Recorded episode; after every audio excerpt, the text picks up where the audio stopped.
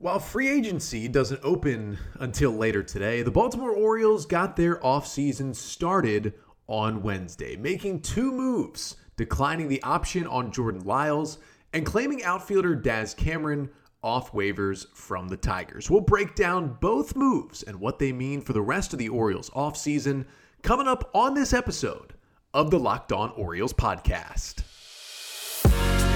You are Locked On Orioles your daily Baltimore Orioles podcast. Part of the Locked On Podcast Network, your team every day.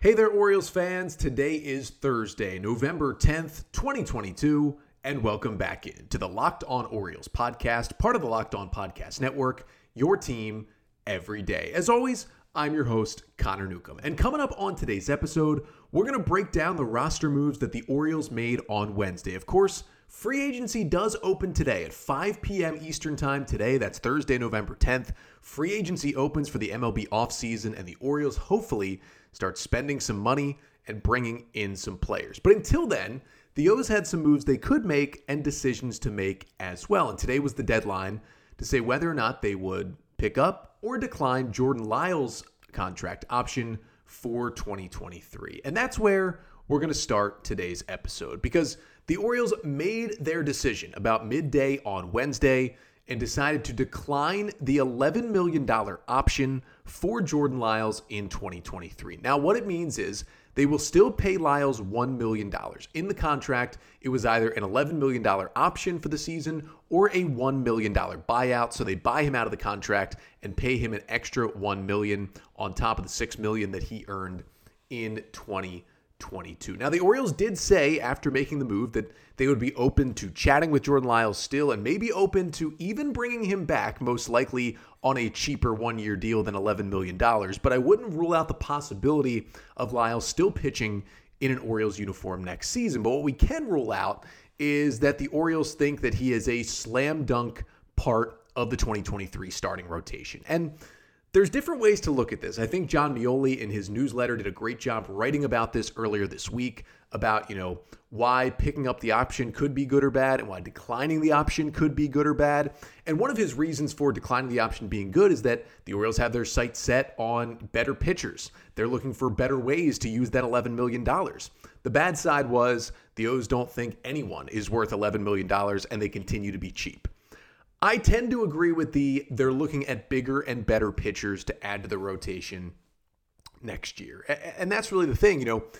Yes, Jordan Lyles was productive for the Orioles this year. And yes, he was one of the Orioles' five most valuable players on this team. I mean, I don't think they get to 83 wins and stick in a playoff race without him. I mean, he threw 179 innings, he made 32 starts. Yeah, the 4.42 ERA was, you know, at best uh, a league average pitcher this year for the Orioles. I mean, I get that. It's not like he was anything amazing. Now, ended up being a little worse than league average, honestly, at times, but he was still helpful. He was still a great veteran leader to a lot of the young starting pitchers.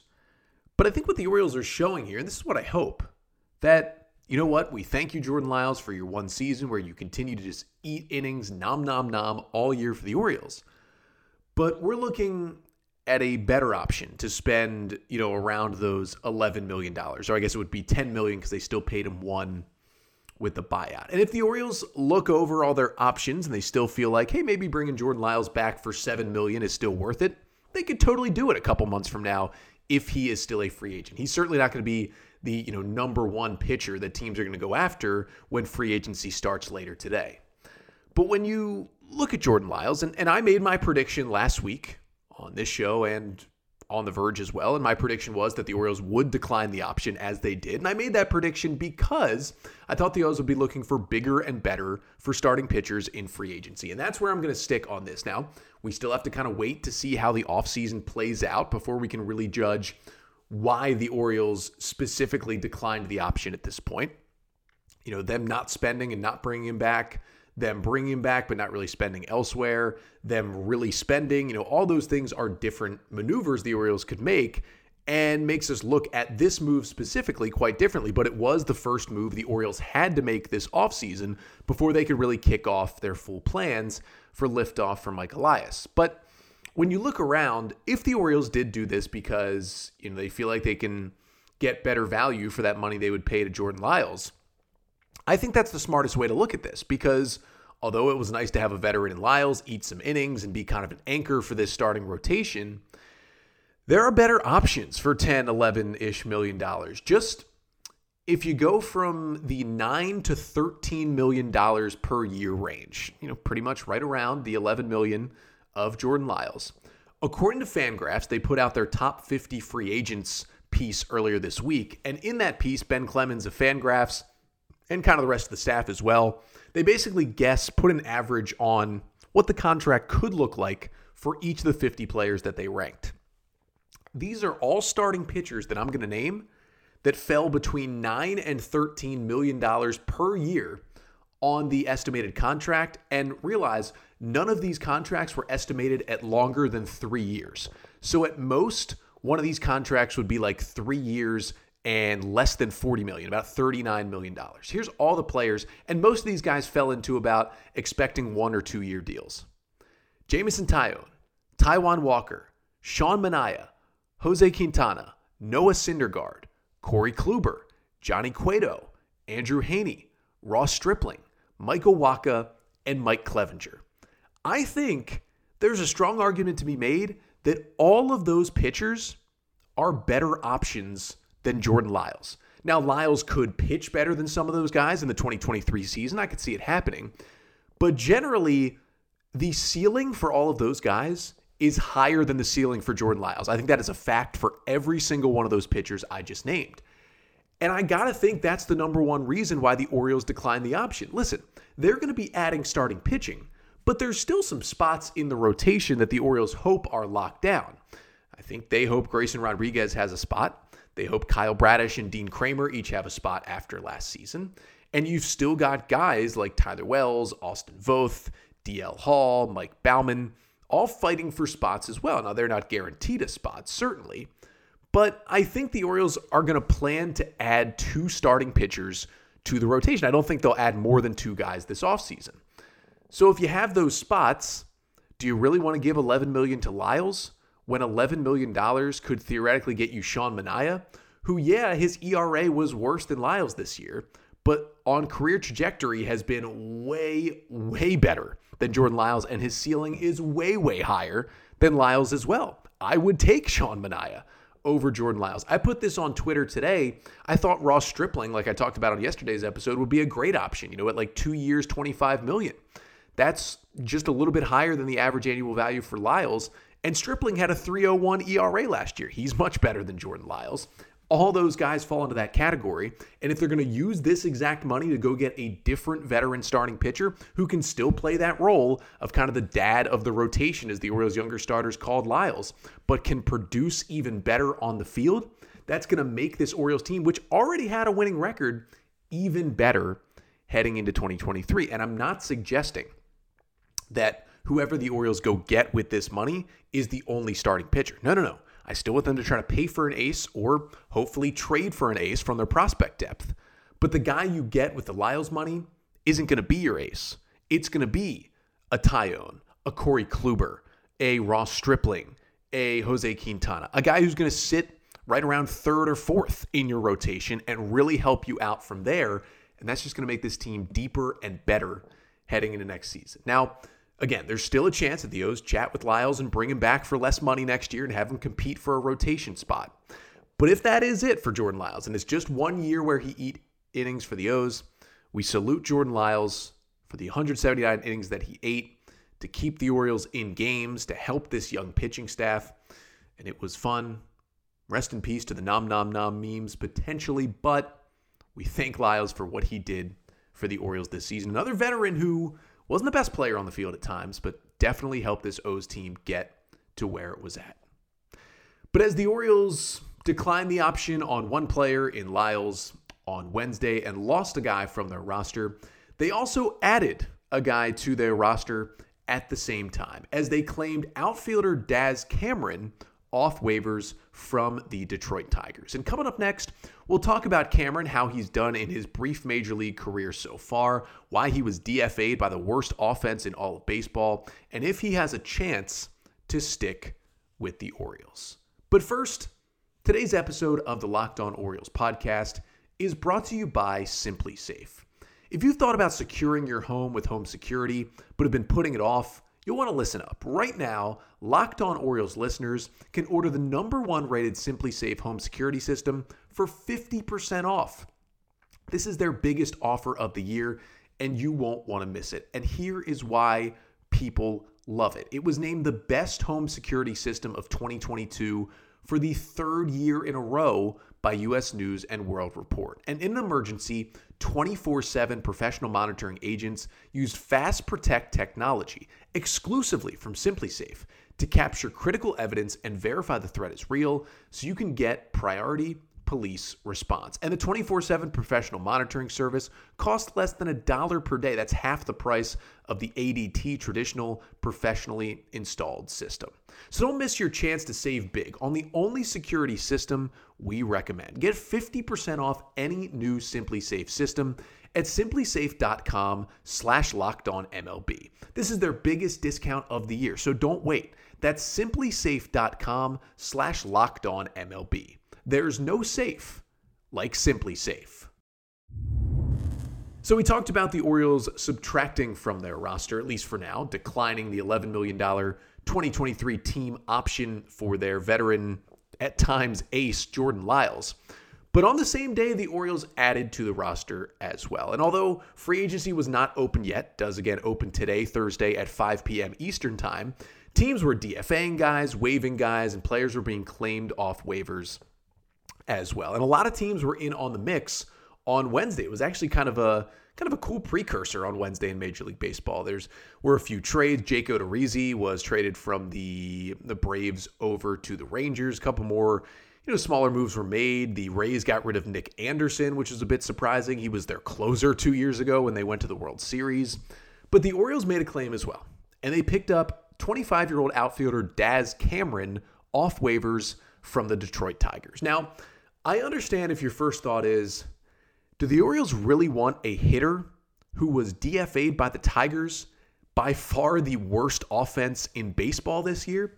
And I 100% get your thinking there because that was kind of my same thought when I saw the news come across that the Orioles had claimed Cameron. Now, one good thing about this move, or at least one thing that makes it easy, is the Orioles had 40 man roster space at this point. You know, after declining the option on Lyles, the Orioles had just 33 players on the 40 man roster. So with seven open spots, you can, you know, take some chances like this, see if a guy will stick, or you can even, what they might do with Cameron, like they've tried to do with some other players they've claimed, is you claim him on waivers, you put him on your 40 man roster, then a couple of weeks later, you DFA him, and you hope because, hey, he got to us, so he already passed through about half of baseball Let's hope that he can pass through another half of baseball. And here's the interesting spot that the Orioles are in. You know, on the waiver wire right now, they're right about in the middle. I believe they had the, you know, 17th best record in baseball, or they're right around 15th. They're basically in the middle. So all the terrible teams and the tanking teams are before them. So if a player gets to the Orioles and the O's claim him, all the tanking teams who would think about playing that player even more in the big leagues have already passed on him. So once the O's get him, they can think, all right, let's keep him on the 40 man for a week or so. And then when we need space on the 40 man, we DFA him. And the assumption is because he's already passed through all those bad teams once, he'll pass through them again. And then when he gets to the better teams, well, if the bad teams didn't want this guy, why would the good teams want him? So the thought is he would pass all the way through waivers and then you hope you can get him to accept an assignment to AAA Norfolk to stay in the organization. And then you get some flexibility with a guy who you think has some trait that you know you could establish and get him to be an impactful or useful big league player. So that's what's happening with Daz Cameron, and it's happened with a lot of guys over the last couple of years with Mike Elias and the Orioles. But who is Daz Cameron? Well, again, a 25 year old outfielder who will be 26 in January who got to the big leagues with the Detroit Tigers in 2020 and has played parts of each of the last season, th- three seasons in the big leagues. Now, he was the number 37 overall pick. He was a competitive balance pick in the first round of the 2015 draft out of high school. Now, I bet you can guess which team originally drafted him. I'll give you a second to think about it. Yes, it was the Houston Astros again in 2015 when Mike Elias was very involved in the Astros draft effort. So, another guy drafted by Houston when Elias was there that Elias brings into the O's organization. Now, you may think Cameron in the outfield, is he related to Mike Cameron? Well, yes, he is. Daz Cameron is Mike Cameron's son. Of course, Mike Cameron, the former MLB All Star center fielder. Now, for Daz Cameron, doesn't quite have the skills yet at the big league level that his dad did. He got only 70 appearances, or 70 plate appearances, I should say, for the Detroit Tigers this year. Again, let me say, the Tigers were by far the worst offense in all of Major League Baseball this season. They were looking for anybody to join this lineup and try to get some hits. And the fact that he could only carve out 70 plate appearances all year is a little concerning. But when you look at the stats, you kind of understand why Daz Cameron only got those 70 plate appearances. He hit just 219 on the year with the Tigers, an 82 WRC plus in those 70 plate appearances for Cameron. He just wasn't good. The strikeouts were an issue as they've been lately for him in professional baseball. He did hit one home run, but again, a 219 average with a 286 on base and a 344 slugging, 7% walk rate to a 29% strikeout rate for Daz Cameron. Now, as I mentioned, he had spent parts of the last two seasons as well in the big leagues. He made his debut in the shortened season of 2020. He got 59 plate appearances that year and hit 193. It was not good. He struck out in a lot of those 59 plate appearances. And then in 2021, that's his biggest sample size so far. He played in 35 games with the Tigers, 115 plate appearances. Again, not good. 33% strikeout rate, hit 194, 278 on base. Did have four home runs, which was at least a nice number, but the offense just it just hasn't been there for Daz Cameron in the big leagues. He's got 244 big league plate appearances. He's a career 201 hitter with a career 67 WRC plus and a 32% strikeout rate. That's just not going to cut it at the big league level. And at AAA this year, he really wasn't a whole lot better. 430 AAA plate appearances this year. He did have 10 homers, but he hit just 240 with an 86 WRC plus. And he had exactly a zero war in the big leagues this year and in the big leagues last year, according to Fangraphs. So you hear all this and you're asking Connor, why did the Orioles claim this guy? Well, number one, former Elias draft pick. Number two, they had seven open spots on the 40 man roster. And number three, there are some traits that he either had as a prospect or has right now that at least make you think he can still figure it out because he still is only 25 years old. Now, he was a former pretty highly rated prospect. Again, was a first round pick of the Astros in 2015. And in 2017, at the deadline, he got to Detroit because he was actually one of the headliners of the Justin Verlander deal, one of the prospects who went from Houston to Detroit in that trade that got Verlander to the Astros, and he helped them go and win that World Series. So he was highly thought of at that point in the minor leagues because he was a high draft pick as well. When you look at his minor league numbers, he had some pretty great years. I mean, you know, when he went over to Houston, he was just lighting it on fire in single A, you know, with that that final year in Houston before the trade. That was why he got traded in double A in 2018. He had a 134 WRC plus with Detroit. Things were looking amazing. You know, he was hitting for average, he was stealing bases, he was playing great defense, he was driving in runs.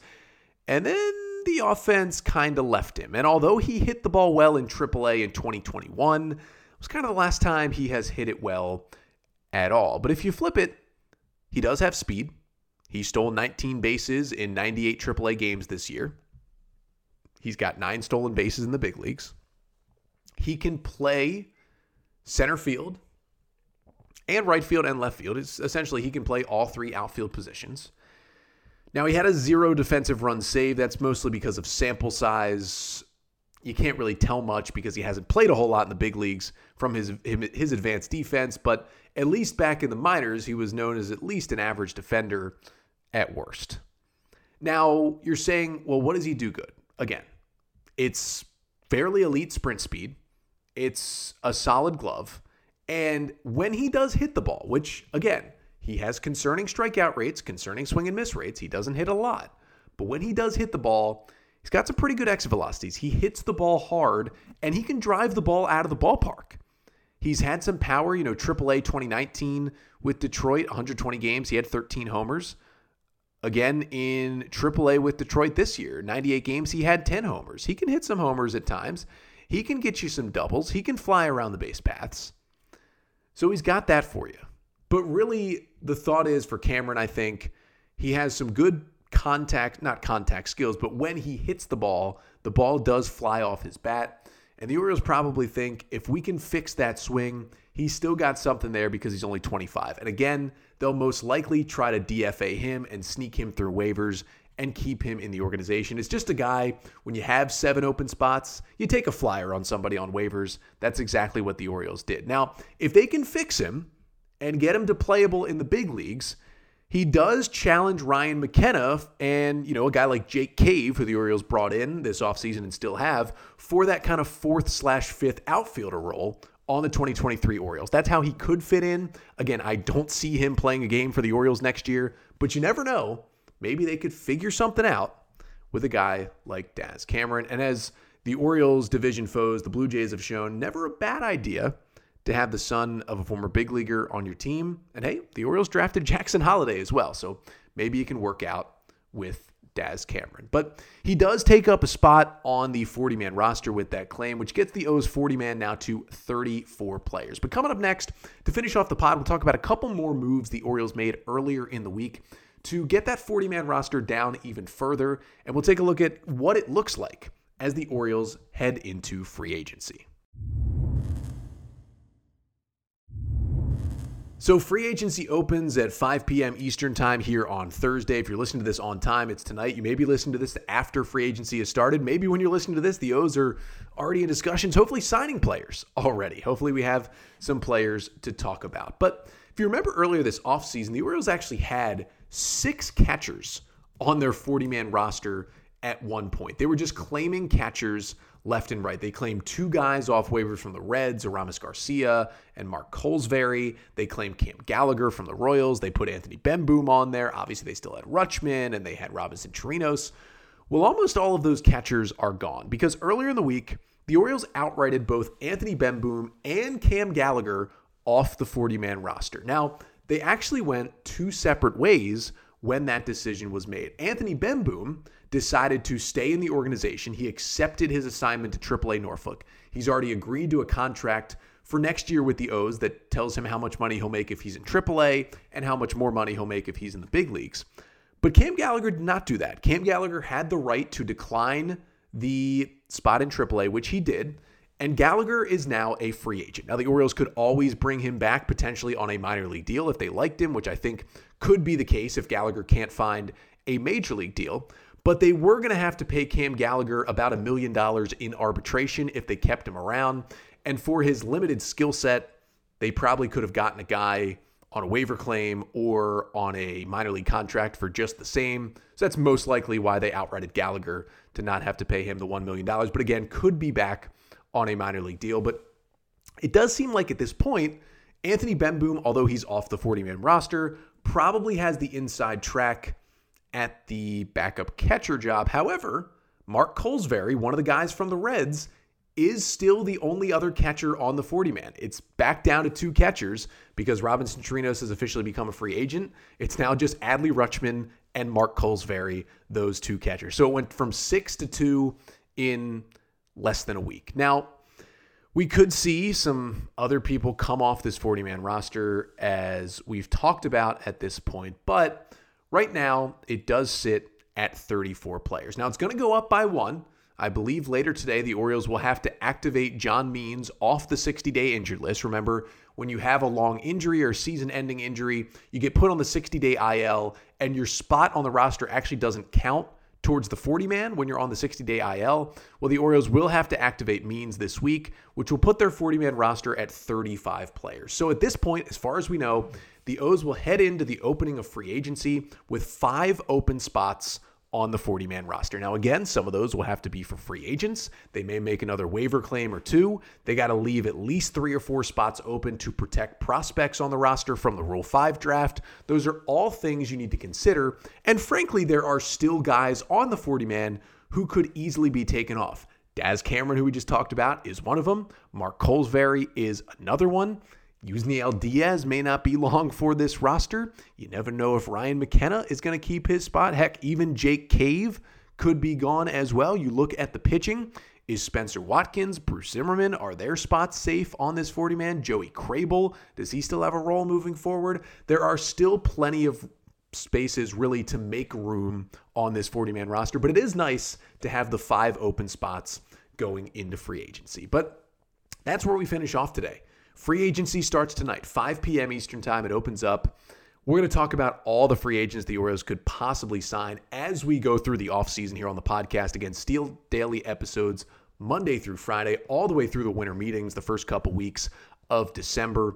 We'll have some free agent specific episodes where we just go over free agents as well. But hey, hopefully the Orioles will sign a player when free agency starts. At the very least, hopefully they're at least involved in some rumors from Rosenthal or Passan or whoever it may be to just get us excited for this offseason. But if the Orioles do sign a player when free agency opens tonight, I'll have the entire breakdown for you coming up on tomorrow's episode. If they don't sign a player, we'll continue our player review series from the 2022 season, looking at Cedric Mullins and how he did this year with the O's. Maybe a little disappointing off the 30 30 season, but still a very solid year.